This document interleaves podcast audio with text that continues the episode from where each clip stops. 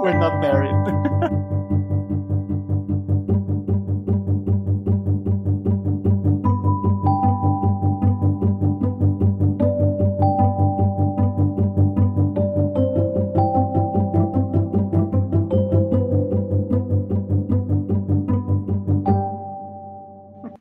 it was so so embarrassing. we are getting old, mate. No, this is just plain out of shape. I mean, uh, even with my age, I uh, I can do a lot better than this. so, guys, if you haven't noticed, welcome to Toothy Saber podcast. Yes, it's the best podcast recorded on my building. also in on yours too. is it? Is it now? we don't know actually. it's, it's, the best Apple podcast. I would I, I, would go so far as to say it's the best podcast recorded in my apartment. yeah. oh boy, uh, I'm sorry, uh, listeners, but uh, we try this time. We really tried to put the podcast on a time with where we we were both awake and we kept postponing it until a part of the day when we're both tired and not making much sense. well, at least as much sense as usual. As usual. well, this this wouldn't be a Toothy Saber podcast if it wasn't this way. it's our it's our trademark. it's going to be our trademark. We can't get we, we can't get rid of it, so we're going to embrace it. You finally saw the Jobs movie? Yeah, I did. Yeah, on Netflix, I think. Yeah. I've been pestering you to see it for about a year. Oh yeah, you you have been yeah. So yeah, I liked it. I liked it a lot. Yeah. Finally, you went to see it and you liked it. I did. I did. And I only have to bother you about it for about a year. What took you so long? Uh, I'm not quite sure. Probably the the same reason it, it is taking you that long to play Portal. I'm sorry, my friend. That's more than a year. That's like what five, six ages, years for ages now. You told me you'll play Portal. You bought me Portal. I installed Portal. and I still haven't played Portal. and from time to time you mention GLaDOS and I say, what? you have to play it. Friends should have a rule. And when one of them is really convinced that uh, the other person is going is missing out on something, uh, you should have I don't know a card. Yeah, you have you have to see this. You have to play this. You know, like once a month or something. you now you have to do this. you're gonna like it. I know you're gonna like. I I know you you're going to like it, and it's really bothering me that you're missing out on this. As as in bothering me, as in I'll kill you if you don't play it. no, bothering that's I would really like you to enjoy this with me. it's like a bro rule.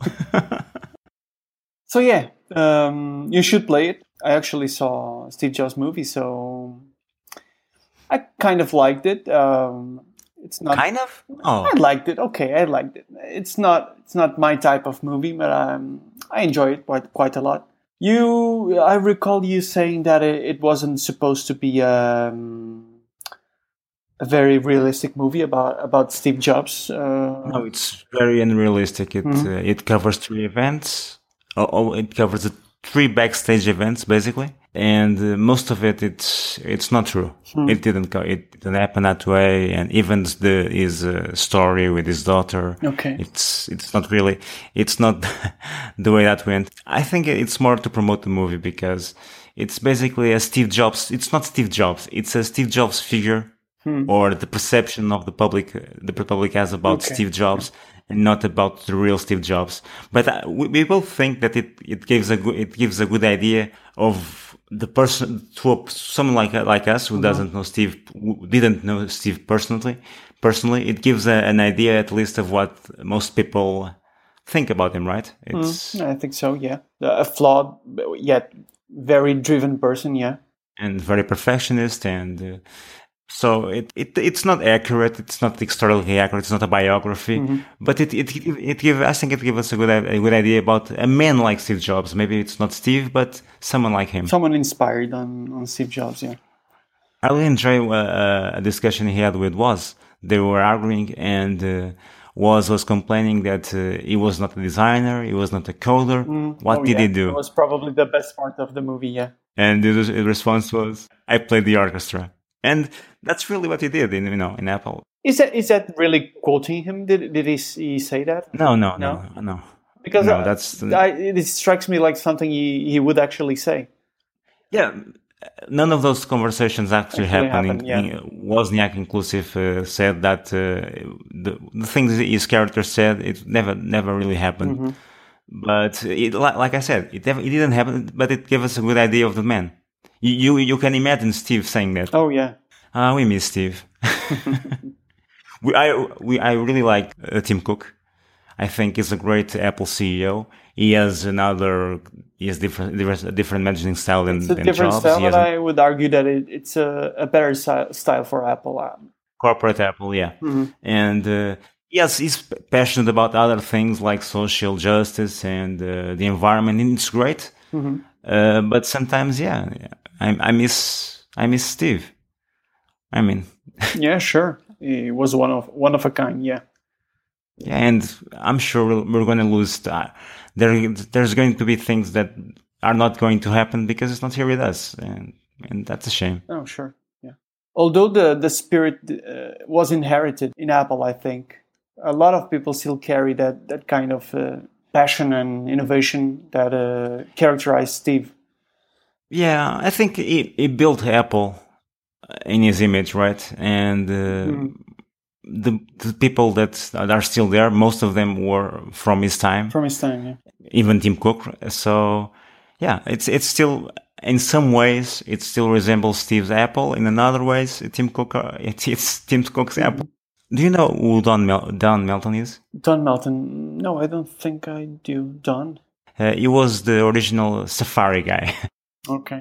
when Apple introduced Safari, he was uh, the responsible for it. The the lead designer, the the lead engineer. Yeah, the lead engineer. Yes, he was the the the, the, the responsible for the project. You know, he, he didn't work on the project. He was he was directing the project. I think he worked directly with, with Scott Forstall or to Scott For- reported to Scott Forstall. Oh, the guy with the the silly shirts. Yeah, I remember that.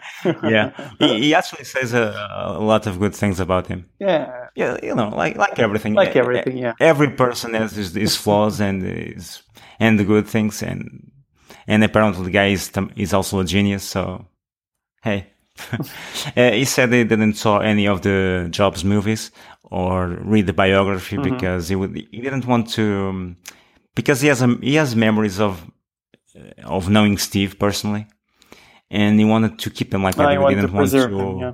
Yeah, you want to preserve the memories mm-hmm. and not being influenced by by the other things. That makes sense.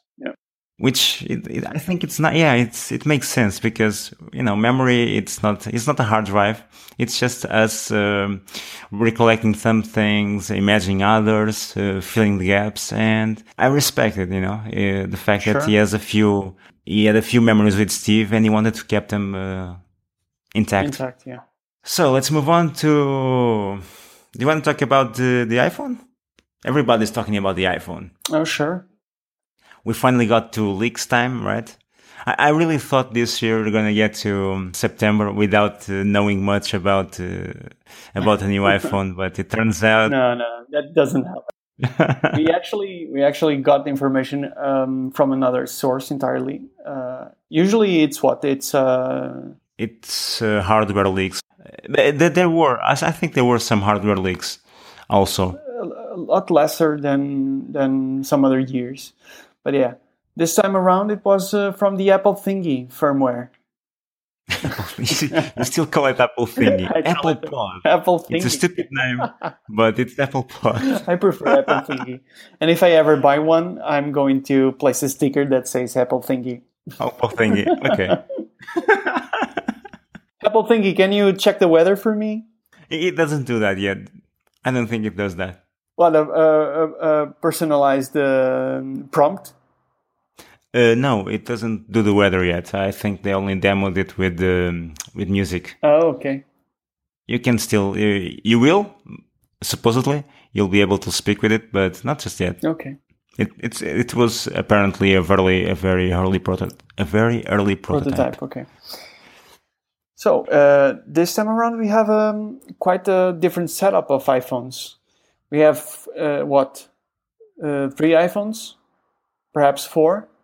we already tried to record this once and didn't go well. Mm-hmm. Uh, and at the time, uh, I mentioned that for me, this leak was just a way of covering up the the one thing everybody's expecting that, that's the iPhone SE 2.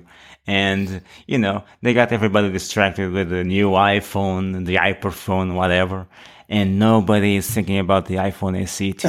So what what are the uh, the specs you're you're considering the iPhone conspiracy theory is going to sport? What?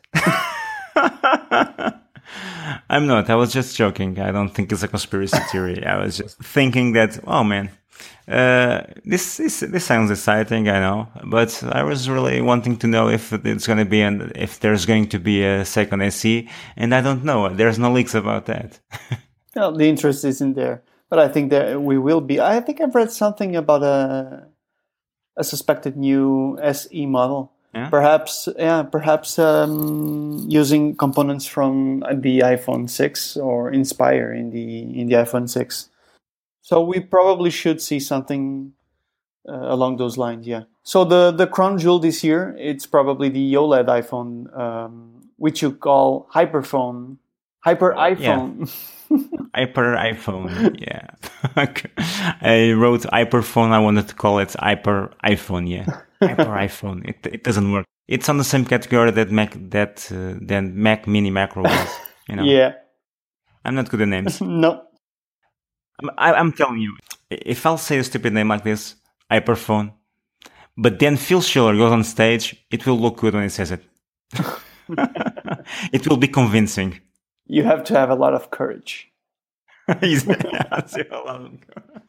so, besides the uh, the iPhone SE, we, will probably see three models this year. Um, the the classical, the now classical 4.7 iPhone, and uh, the um, 5.5 inches iPhone, the the iPhone Plus. Yeah, the Plus, the Plus, plus version, and and the uh, iPad Mini version, and the iPad Mini version, or whatever you want to call it, the Hyperphone.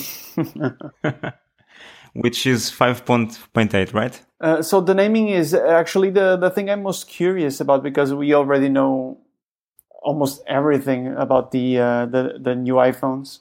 And if history tells us um, something, it's that it's probably those rumors are probably right, or at least uh, they're quite close to what we're we're going to see in September. But the naming is is all over the place. Some people call it the iPhone Pro, others the iPhone 8. It's an um, anniversary edition or something uh, something like that. I don't know. What do you think it's going to be called? The, the new iPhone? iPhone Pro. iPhone Pro, really? I think uh, yeah, now you get again the iPad, just the iPad without any numbering. Mm-hmm. You've got the iPad and the iPad Pro. And I think you've got the Macs, the MacBook and the MacBook Pro. So I think they're, they're just going to do the same on the iPhone. They're going to have the regular iPhone and the Pro phone. That it's a lot more expensive and it's not for everybody, but it's the, it makes sense at least.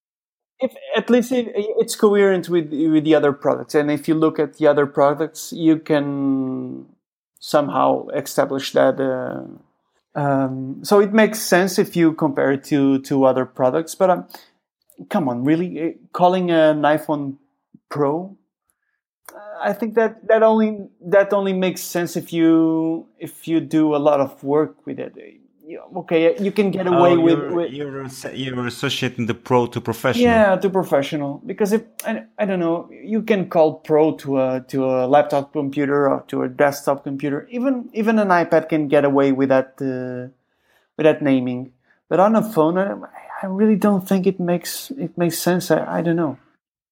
Um, I think it does because I, don't think Apple uses Pro as professional. They use Pro it's just to signify a yeah more expensive, better model. mo- but you're right. Maybe they should call it the iPhone Star Trek edition. I like it.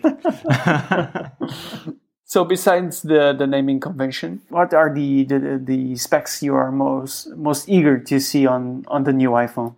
Well, I, I'm actually not very eager to see anything in the sense that I'm I'm more curious how they're going to solve the problems they introduced because you're going to have um, a bezel-less iPhone, Yeah, right? right. So without Touch ID, that bothers me. It's an, you know, it's, I don't like the idea. Hmm. Don't, we still don't know if they're gonna have, uh, the, in the indentation on the top for the, the front facing camera, the speaker and, the, or No, we do. No, no, we do. we do? We do. Yeah. The It's going to be visible?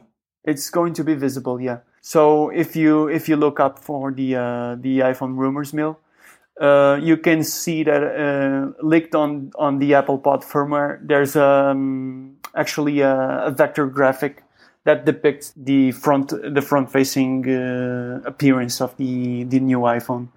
So yeah, it has a little. Um, there's a little indent containing the uh, the the cameras and the and the sensors probably that's going that are they are going to be used for face recognition, something like Face ID or something like that.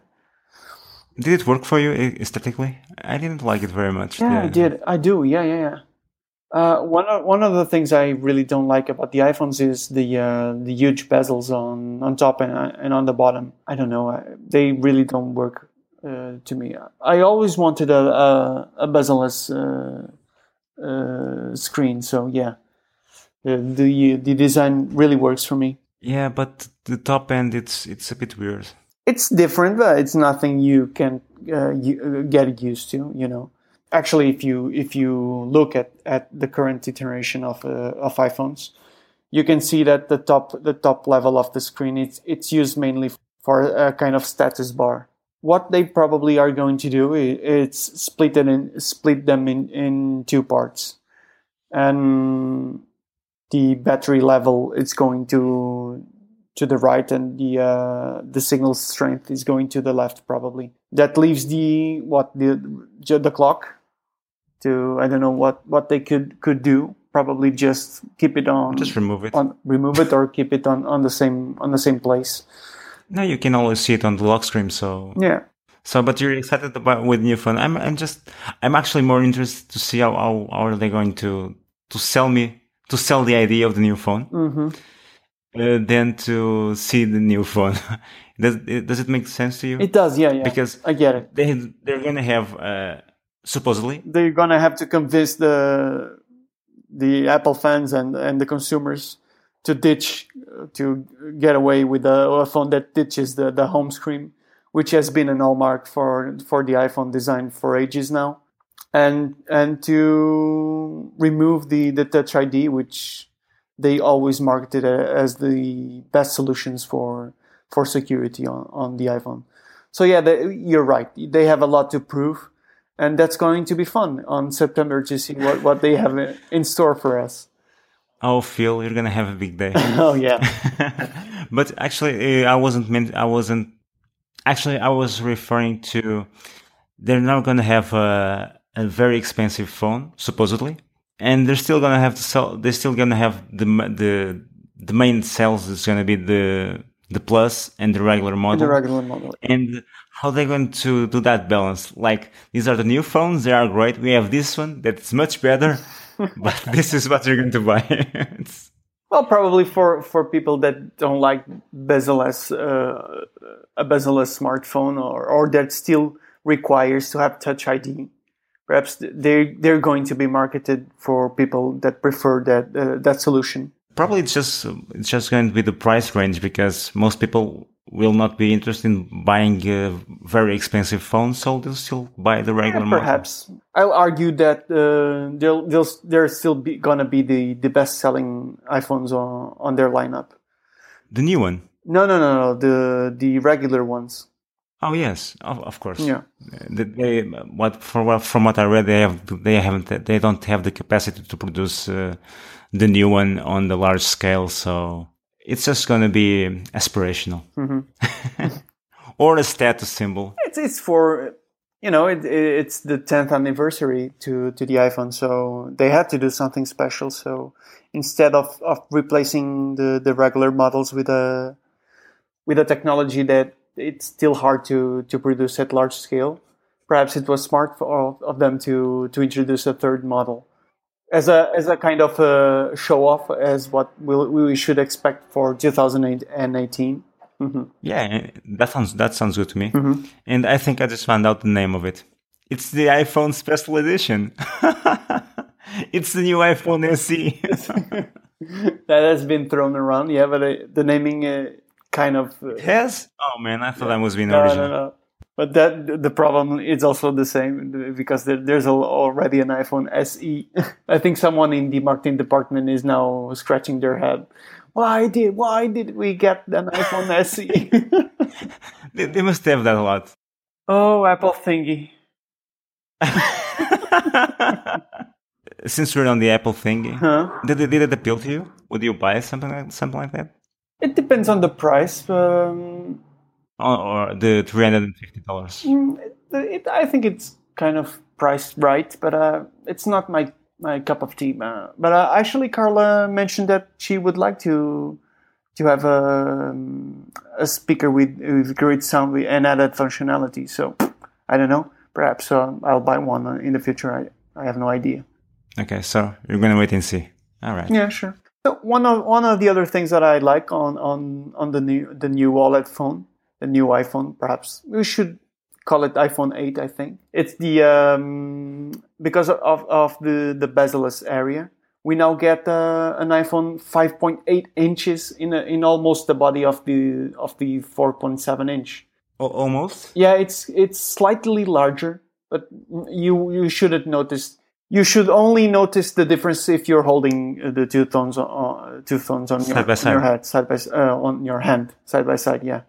So, but that, that's great because I always wanted to have more real estate, like uh, five point five inches, li- I- like the iPhone Plus has. It's it's great, but uh, oh, the the the iPhone is really big. I don't know if you had the chance to to hold one, but uh, Uh, the plus or The the, Plus, the, the regular Plus. one?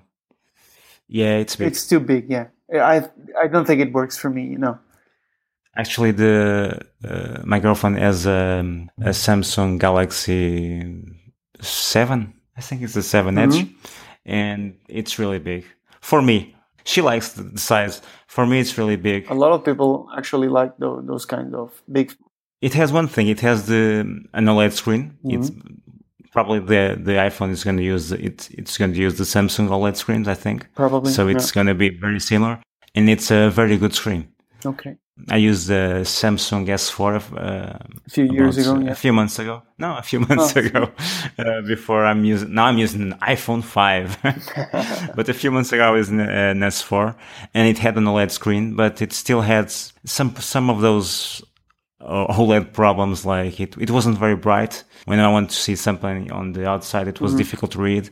It had a high resolution, but it wasn't it wasn't so crisp like on the iPhone. But the OLED screen on the on the Samsung Galaxy S7, it's really nice. So that's going to be something to look forward to. Awesome. well, not for me, but well, those people will buy, who will buy the iPhone. buy it, yeah.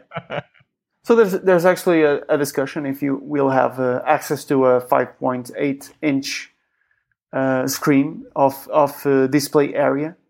There's actually a discussion if if uh, we'll actually be able to use the all the, the screen area and get a, functional 5.8 inch uh, OLED screen, or if the Apple is going to reserve uh, the bottom half half as a function area to have a, some kind of virtual uh, home home screen button. Oh, like the Android phones. Uh, perhaps something on those lines, yeah. So that would reduce the the screen size to 5.15 inch. I don't, I don't, I don't like that idea. No, I don't like that idea either, and I, I hope and I guess that they're not going to to go that way. It misses the point, right? You have a, a phoneless bezel, you have a bigger screen, but then you can't use it. Yeah, perhaps you'll be able, even if they reserve a portion of the screen to a function area, I guess we'll still be able to play a movie on full screen and using the, the entire area of the screen. I don't know, perhaps sometimes you, you'll be able to, you won't be able to use that, that area as it pro- probably some apps should, I don't know, require still a, a home button, even if it's a virtual one. Actually, this is really cool because we we started this like we practically know everything about the new iPhone, but we still need to see it to see it on stage to to know how how are they going to solve all this. I yeah, we know how it's going to be, but we still need to see it. we know how it's going to look like, not how it's going how it's going to function. Exactly. We know the hardware, but we still have to see the software working yeah. with the hardware, and, and that's great. Yeah, it's we're still anxious to see yeah. how how are, to, how are they going to do this. And there's a, a, lot of things that we still don't know. We don't know the the camera resolution. We don't know if they're going with a brighter uh, lens configuration. We do know that they they also have um, a dual uh, dual camera configuration with with a with a single flash it's actually strange because they they they're going with a um, the pill shaped camera housing. It's going to to be vertical vertical now, not horizontal like on on on the other models. Does, does it make a difference? I don't know. We'll, have to wait and see. It's one of those things. I'm not quite sure about the design of the, of the camera sensors for the iPhones, but I think the, the sensors are square they don't hold the uh, the aspect ratio, the final aspect ratio of the of the uh, of the photos. So um, this, the camera orientation shouldn't be an issue. The, you could, you could, can use it uh, either way, either horizontal position or a vertical position on, on the on the chassis, and you can configure the same results. Yeah.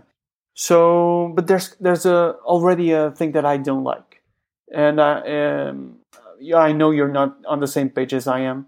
We're not going going to get the unibody design like like the the, the regular phones, and that's because I think they're going to introduce the uh, wireless wireless uh, charging, and as you know, they, they shouldn't be able to to maintain a, a metal body construction. So they are probably going to get back the the glass uh, surface on the back uh, and I'm not too sure that I like that solution. I think I disagree with you because I I think the 4S mm-hmm. was the most beautiful iPhone, but I got to tell you, it's not very pleasant to hold. no, it's not. It's not a good surface, but I think what ninety percent of people uses uh, covers. Mm-hmm. Yeah, they they shouldn't have problem with it. It will be nothing, you know. It's it's going to look good on stage, mm-hmm. and then everybody's going to put on a cover, and that's it. And that's it. Yeah. I actually use uh, take my cover uh, from my phone a lot these days because I, I really like the touch from the metal unibody back, and it, it feels it feels really nice. It's it's a bit slippery. It's it's kind of slippery, but uh, it looks so nice. I really like it. It's like the uh, the MacBooks. Uh, the the finish is really top notch. We've been talking a lot about games on this podcast, especially me. I'm always complaining, you know, you don't, you can't game on the Mac. You can, but there's restrictions. There's, there are restrictions. I noticed that I have an extra um, copy of a game I really like that's called Papers, Please. Go look for it on the internet. It's not for everybody, but uh, if you can get emotionally involved with that kind of a game, I think you'll like it and we'd like we'd like to give it to one of our listeners. So if you can send us an, e- an email saying um, I don't know what, what should you say? Oh, why are why are we called Tutti Saber? where the name where does the name come from? If you can answer that, uh, it means that you're uh, listening us for a while, or that at least you listen to the right episode, and yep. uh, we'll we'll give the the Steam code to to the person? The first the first correct answer, yeah. All right, uh, we're done with games, and uh, we already did the special episodes uh, talking about uh, apps monetization, and and it, it's, it's, a topic I wanted to bring back. And it's a topic that uh, it has been discussed uh, a lot lately, so yeah. you should get back on it. Yeah for one thing, uh, we mentioned there was a, an application we both liked, and at the time we couldn't remember the name. It was called Zite. Mm-hmm. and uh, it was basically, it was a bit like Flipboard, not on the way they presented things, but in the sense that it gave you news and you voted it up or down. And it, w- it, would, it would personalize your feed. Mm-hmm. It also had uh, initially the advantage that you, that you could, for example, you could block a writer, a specific writer you didn't like, but still get the publication. which was nice, I, at least for me. Unfortunately, that uh, app disappeared. It was bought, I think, by CNN or CNN, big, yeah. I remember, yeah, yeah. And it was on a support line for a few years. No updates. We kept using it because there was no replacement. Yep. There still isn't a replacement. And eventually it got bought by Flipboard and supposedly integrated, integrated into Flipboard and, and we don't like Flipboard. And Flipboard, I don't think it, it managed to capture the the Zite technology and essence because Flipboard still sounds a lot like the Flipboard from years ago. So yeah. But uh, there is one big aspect of Zite that I liked a lot, and that doesn't happen on Flipboard. Zite content was from a very wide range of sites. It wasn't just the the big ones, those that everybody talks about.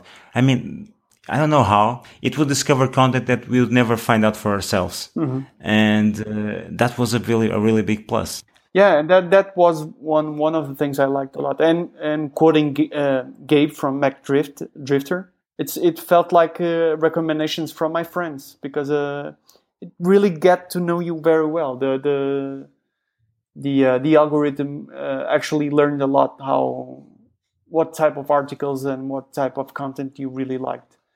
So it it, it was a one perhaps one of the of the best apps that I had on iOS, and it was a huge deal when when it went away.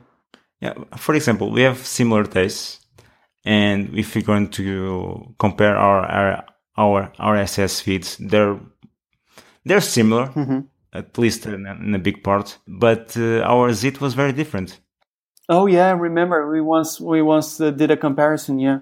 Yeah, and it, it, we get very different news because mm-hmm. it was really personalized. You, you could tell it was just for you. Still, uh, still regarding Zite, we have a, a, quote from Mark Johnson, and it, it goes uh, on something like like this. Uh, the problem with Zite, my bosses have always said this. Uh, I have always said this. Is just that Zite is not in the hands of enough people. Once people get their hands on Zite, uh, they they say, "Whoa, I can't just live without this." Our retention rates are amazing. Our engagement is amazing. We never really achieved the the breakthrough uh, success that Fli- uh, Flipboard had. Yeah, and I think th- I think that, that was just it. I mean, I remember Flipboard as soon as, as soon as it was launched it had really it appeared everywhere. Every blog everywhere. Yeah. talked about flipboard. And Zite wasn't like that. I mean it was very good. Actually i, I think it was because of a gimmick. Because flipboard did that uh, that uh, virtual page like flipping you know?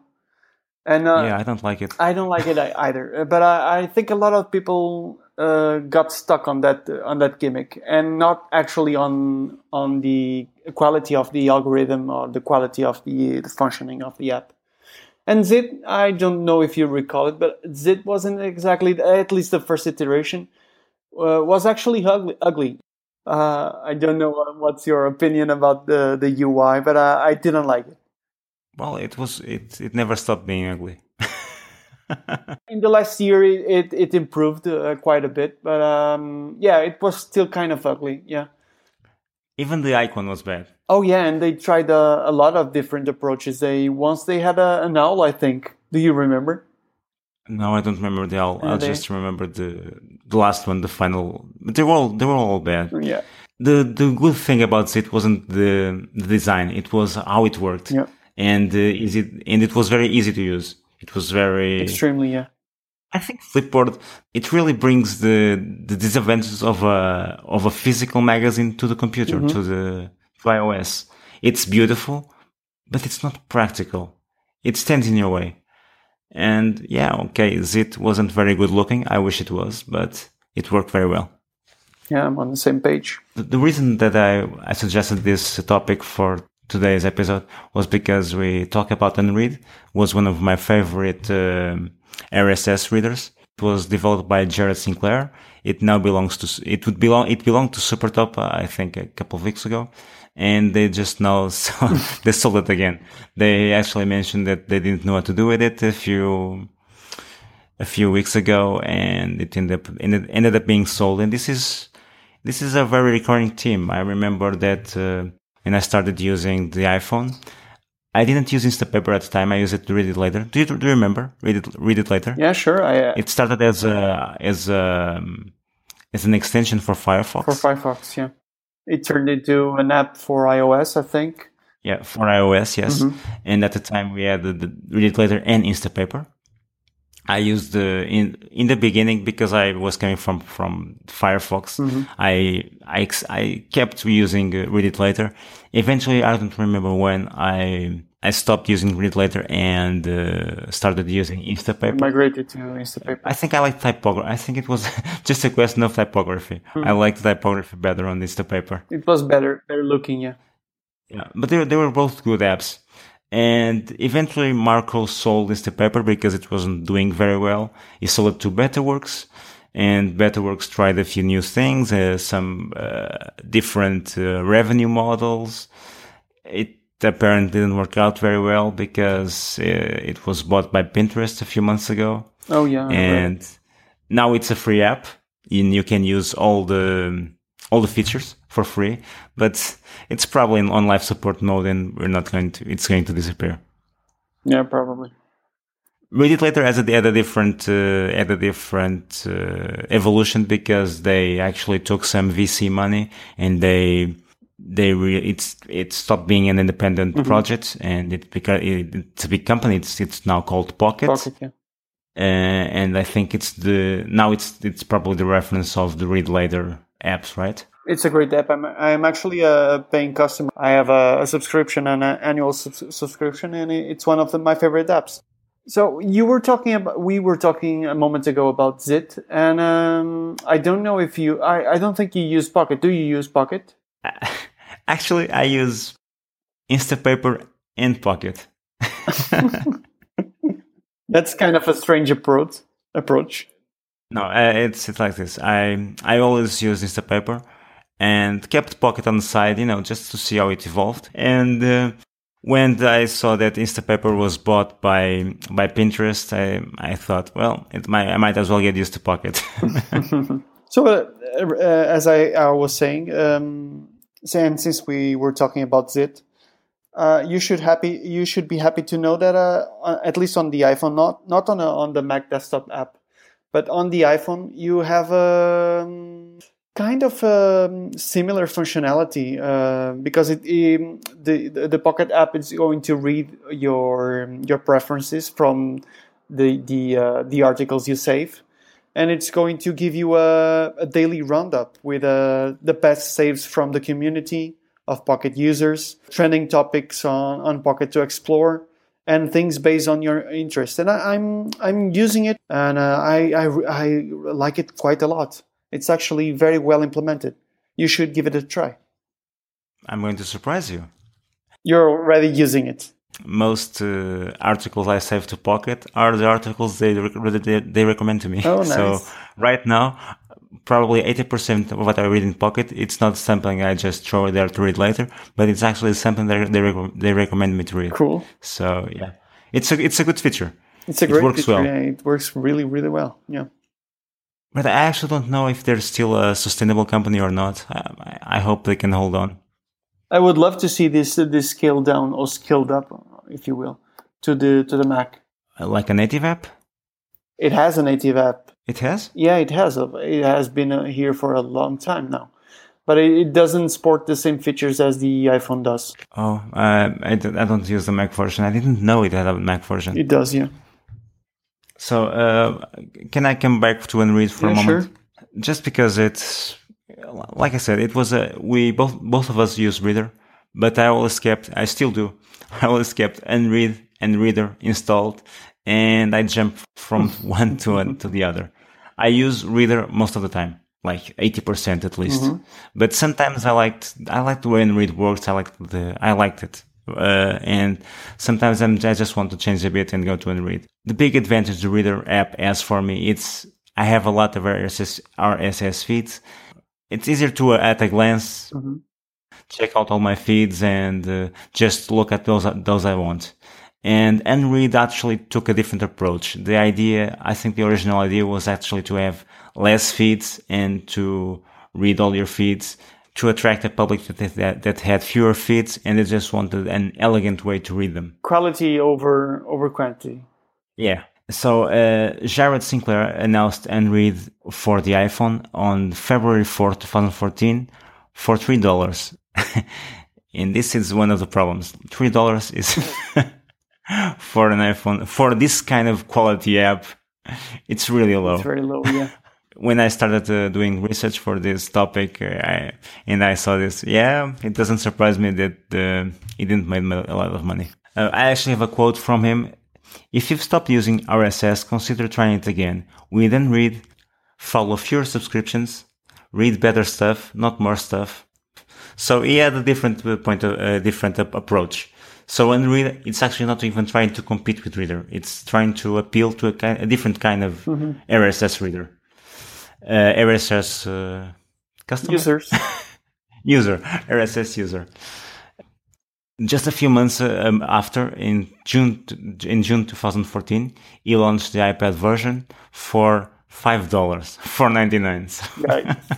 but I remember when I used the use it on the iPad, it really, it was one of those apps that showed that it, it had a lot of thought into it. It wasn't a big version of the phone. It was really considering the, the it was uh, an app designed for the iPad. And once again, launched for 4.99. and he did it in a very few months. He launched the, the, the iPhone in uh, February, the iPhone version, and mm. the iPad version in June. It was really fast. So the pricing wasn't there. Well, actually, I think this this kind of pricing was actually typical at the time. It really has proven not to be sustainable. Even uh, when Marco Arment was that had Instapaper, it was probably the best at the time, the best, uh, the best known or the mm-hmm. best recommended read, read later app. And he sold it exactly because you know with time you stop having less users and you only yeah. have you only get paid once. Once, yeah. So. We have to remember that this is still a very young market, and people are still experimenting with it.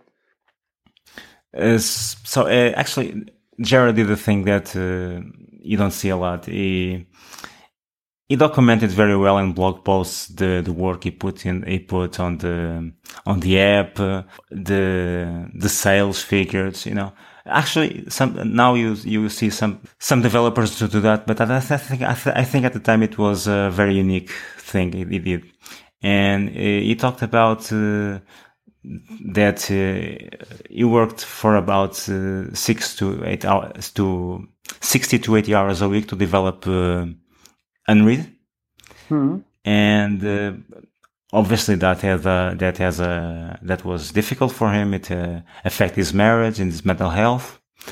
And it's wow! Can you imagine sixty to eighty hours, to 60 to eighty hours a week coding? It's oh boy! Like I said, he, he launched things really fast and redeveloped really fast, and uh, you can see he was putting the work. When he he went to evaluate with the earnings he did, reality kind of set in and I'm going to quote them again. Unread still only earned $42,000 in sales, 41 after taxes and expenses. And it's on a course that doesn't promise much growth. So a few months after he launched Unread, he already was on the descending phase of the, of customers. Mm-hmm. You can see that for all the effort he put in, it didn't uh, give him much money. It, it's not, uh, it wasn't at this time a sustainable hmm, business. Mm, it didn't pay off as much as he was expecting. Yeah. yeah. No, that can happen. Yeah. A few months later, he said he started a, a new job, and they, he announced that he was going to keep, uh, you know, uh, doing um, small updates. And... Yeah, small updates and bug fixes mm-hmm. to, to Unread, but he couldn't dedicate time anymore. A month after that, he sold it for Supertop. The guys that took Castro, that that is my favorite now at, that is now my favorite podcast app. And apparently it was also Jared at the time. So we sold them to them mm-hmm. and they never really got anywhere with it. It didn't, it, it, didn't change much since the original, since the, since the original Unread.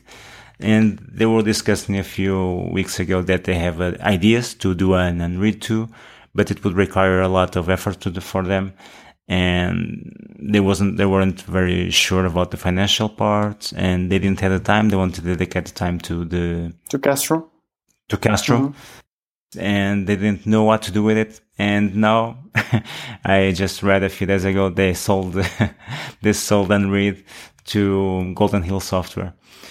It's you, you guys can see it grandeur, you know. Some guys start a service and then it just gets sold and sold. And I hope it's it's a new start for Unread. But usually it's it, it, it's just the last stage before disappearing. It's like the swan song of the app world. yeah, I, I, really hope that uh, Unread has a future. But uh, just judging by what happened to the other apps I liked, I don't. I'm skeptical. I know. Yeah. I I hope it does well. I would like to see a, a new version of Unread, but I say I would say that the odds are against it. So that takes us to a whole other thing, which is uh, if this this kind of uh, uh, revenue source isn't sustainable, what's the other option? And we, we've talked about it quite a lot on, on our special edition. And it probably, the, the solution is probably subscriptions. You might not like it. I have mixed feelings about it, but it's probably the only solution we have right now. I don't. I don't think it works for every app. I think there's still apps that are going to work fine with a one-time purchase. Mm-hmm. For example, I think we mentioned the weather apps. You liked the Carrot weather app, and they launched mm-hmm. a new one. Uh, you had to pay for it again, didn't you? Uh, yeah, it's a, a pay once uh, purchase, but now actually a lot of in-app purchase. There's there's a lot of in-app purchase, purchase and in-app subscriptions to access more more features, and that's becoming uh, uh, more common having a having a fee to to buy the the app and then unlock uh, more features uh, within the app uh, with subscriptions. Okay, I, th- I, think for some apps like that or other kind of apps, it's it's better to you know you just uh, sell the app and you use the in-app purchases mm-hmm. to do an upgrade or you launch a new version of the app from time to time. It's it's not all apps can guarantee. Um, enough value to justify a, subscri- mm-hmm. a subscription, sure. basically. Yeah. I'm going to go back uh, to Jared again because uh, he did a, a, blog post about the sales of uh, RSS. And at the time, this was in 2014, uh, the conclusions he had was that the paid upfront market was smaller than it, than it appeared. The coverage from influential bloggers drive more sales than the App Store feature. It's that surprises me it doesn't that doesn't surprise you? No, not really. Really, I thought that having the the um, being featured on the App Store was the best thing that that could happen for an app. But apparently, being uh, discussed on podcasts and on the blogs, it's better. I think podcasts and blogs uh, generate a lot of hype, so there's probably the the most advantage way to to publicize your your app. It's probably that way. Yeah. So I'm going to continue with these conclusions. Uh, paid upfront business models don't generate sustainable revenues. If you want to make real money from a paid upfront app, you your launch week has to be a box office smash. I think this is common. Most of app, most apps, even when they are, they have some uh, hype behind them, they make most of their money on the beginning of the life cycle and then and then it just goes dropping off. Don't launch your paid upfront app at a reduced price. Demand for your, for your app will likely never be higher again. Mm-hmm. Price it accordingly. Sustainable revenue must come from other sources than the original app purchase, either from consum- consumable in-app purchases or from recurring subscri- subscriptions. So this was back in 2014 and he was already talking about all the changes that are, that we are now experiencing. The transformation from uh, paid upfront to require to a recurring to a subscription model to a subscription model mm-hmm. to using the in-app purchases well, we probably will see a lot more apps uh, migrating to to this kind of uh, of subscription uh, recurring um, solution. It's sometimes it, it's worse. Sometimes you, you end up paying more, but others you don't. Others uh, uh, other times you actually retain more value because, like we said on the, on the special edition, we we it's a way for you to to to make sure the the app will will receive a continuous um, uh, developing uh, effort on their part. So I don't know. Would you prefer to to pay less in one time for for an app and see it vanish a couple of years uh, from that time on? Probably not. Well, it depends. It depends how much you value the app. Yeah, sure. For example, uh, I don't know. I would be willing to pay a subscription for Reeder if uh, Silvio introduced that because it's a very important app for me. Mm-hmm.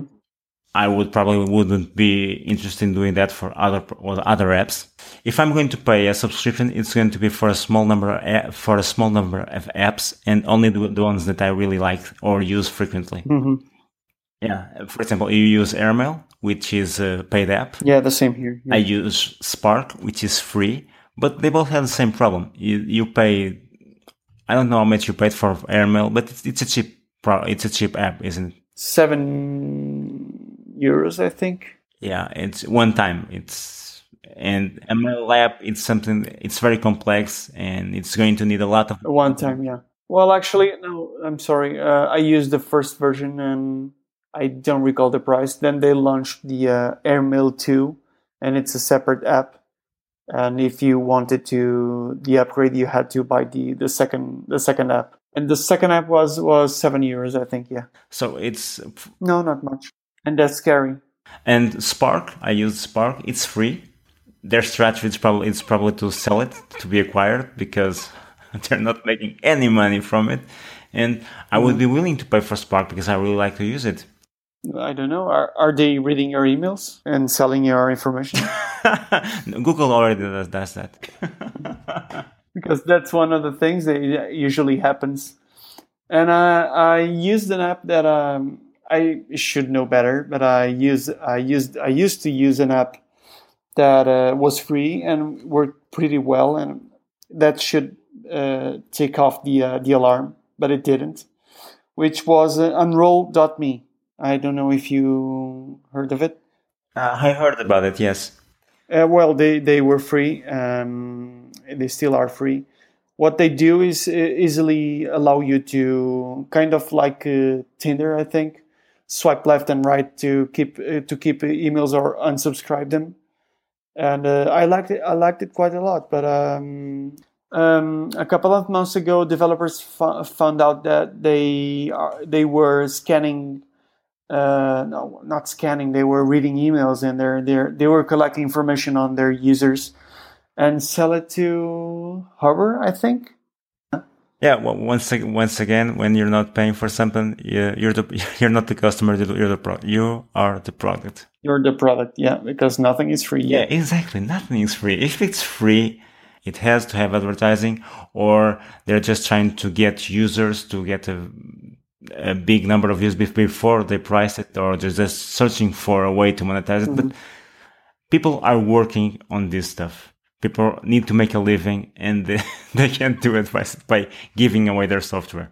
This is not a geek alone with uh, very large glasses coding the apps for free on the on its parents' basement.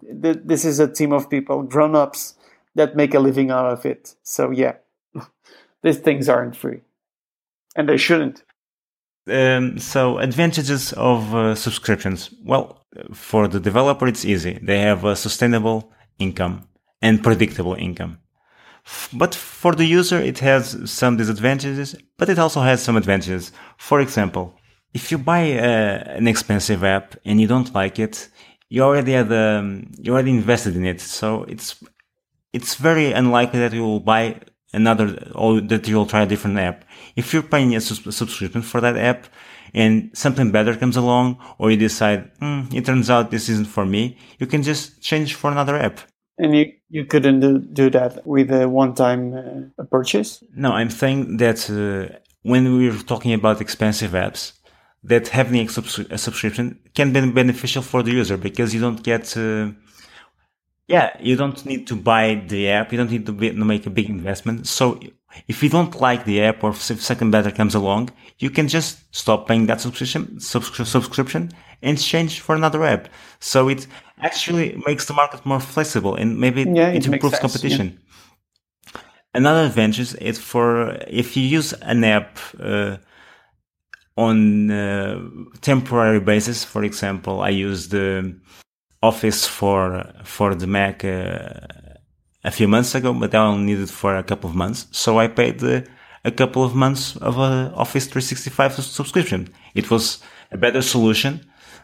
By I, mm-hmm. I think I paid I don't know 15 bucks for it, fifteen dollars it was better than to having to buy the office suite just so I can use that, that time for that time. We'll use, uh, for example, Photoshop or, or something like that just for a month or two because they need it for a job or a, a specific mm-hmm. uh, task in time. And they don't need to pay. They can use it and just pay a very affordable fee for the time they're using it. They're using it. Uh, now, there are also uh, some disadvantages when you're not a serious user of an app. For example, I used to um, to have um, TextExpander, and I used it. I liked it, but I, am not. I wasn't a power user. I I like to use it once in a while. But when they changed to a subscription model, it was too expensive for me to justify because I wasn't a real big user. So that's a problem with subscriptions. If uh, you use an app in term, if you don't, if you're not really a big user of an app, uh, you might be forced to stop using some apps that you liked because they don't, they're not, you can't justify the expense. So you stop having uh, customers that otherwise would buy the app. When you transition to a to a subscription price, you only keep the most uh, dedicated users or the the, the ones there mm-hmm. that like your product most or they they see value on it but you lose the old casual you you will lose all the casual users and i think that explains why normally subscriptions mm-hmm. are much more expensive than the the app purchase the single mm-hmm. app purchase because they have to account to all the all the users they are going to lose for example you you use uh, 1Password right yeah and they you used to pay for each version of the app, right? Uh, they launch every time they launch a new version, you hmm. have you have to buy it again or upgrade it, right? Uh, it, there's an upgrade fee, but it's not yearly. It, it's uh, occasional when they launch a major version. And they are changing to a, subscri- a subscription a subscription fee. Is it more expensive to you? Is it better? How, how, how does it fare? I think it is. I think it, it's I guess it's fair to to pay the subscription the subscription for them, uh, and it's it's an app that I value most. Uh, probably it's one of the apps uh, that I can't live without, on, both on, on the Mac and iOS. So on, on the iOS, I paid uh, on iOS I paid about seven dollars for it, and it's like forever for uh, eternal license. I didn't have to pay a single. Oh no! Yet wait. I think they have a, a subscription for pro users or another level of payment for pro users. They used to have, and I think I paid it, but uh, I did don't recall how much it was. So even if it was another another seven bucks, it was really cheap, uh, and I didn't have to pay for for it again. On the Mac, uh, it was kind of different because I started using 1Password on 2011, and I think it was 47 bucks at the time.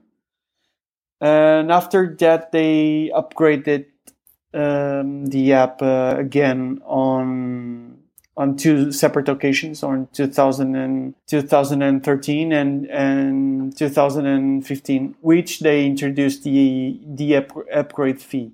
But it was quite strange because when I bought it, it was on, on version 3. And then when they, they did version 4, the, there was an, an update fee. Uh, version 5 also an update fee. Uh, both of them were um, uh, $29, $29 the upgrade fees. But um, after that, they I think they offered uh, version six to users, and they stopped doing uh, major uh, uh upgrades with a subscription with a fee, a fee, a payment fee. So perhaps they were already planning to to to do subscriptions. I don't know. So do you have any idea how much you spent so far?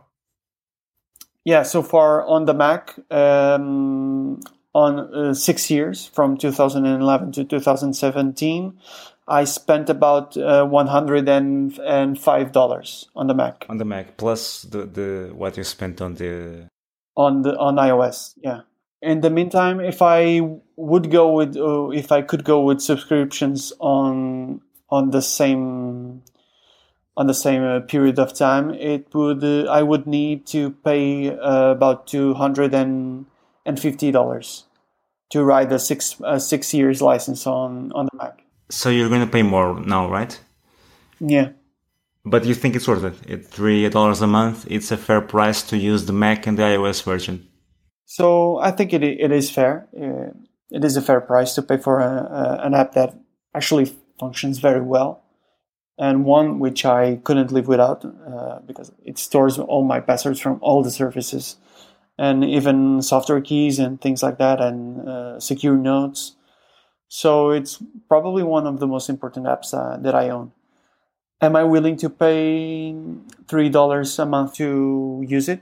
Perhaps. But uh, they actually are offering the possibility to um, older users to maintain their perpetual license and I don't know how much that that, that will uh, be available uh, for how long that will be available. I haven't decided what I'm going to do, but I, will probably uh, skip to licensing uh, to um, subscription licensing eventually. Eventually, yeah. There's a couple of uh, well-known apps that are transitioning to to subscriptions now uh, which are Day One and uh, Ulysses. Actually, I think I have Day I have Day One on iOS. I don't use it, so really, yeah, I tried it. It was okay, but I, am not really one to keep a journal, so I'm not paying for the subscription. Yeah, sure. Ulysses, I heard about it a lot of times. Um, mm-hmm. I hmm. never really had a chance to use it, so maybe I'll try it now. I don't know. I, I don't use either of them. Uh, like you said, are not the kind of uh, to to maintain a, a, a, diary. Yeah, this is a difficult topic to discuss because you know mm-hmm. everybody has a different opinion, everybody has a different value for software. Uh, but we can look at the the side what happens when you don't pay for software. And my girlfriend recently, for my from to my surprise, asked me if she, what app could she use on Android to to listen to a podcast.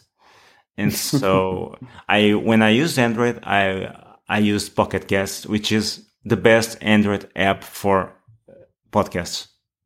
Period. Mm-hmm. She was looking for something for a free app.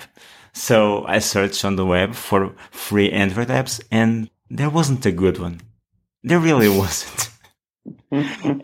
also, I I saw and lots of posts that you could you could subscribe to podcasts on Google Play. I tried to. I couldn't figure it out. If it's possible, I don't know how to. let us know. Please let us know if it's possible.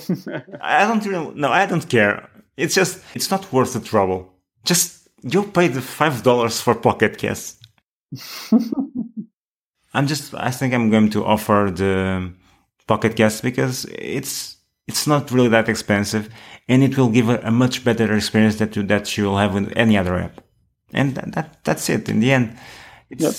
yeah, it's five dollars. So we spent five dollars on a lot of stupid things, yeah. and she'll probably I don't know if she'll to use it for a long time for a long time, but I do know that I've, if I install one of those crap apps that are available for free, she will have a bad a bad experience with them, and I don't want that. She's my girlfriend. I like. I want her to have a good experience. so I guess this is the end of our show. Thank you for listening to us, and we promise not to uh, bother you again with uh, subscription models. yeah. yeah. Although we would like to, for you to subscribe to Patreon on our podcast. Everybody's trying to monetize, including us.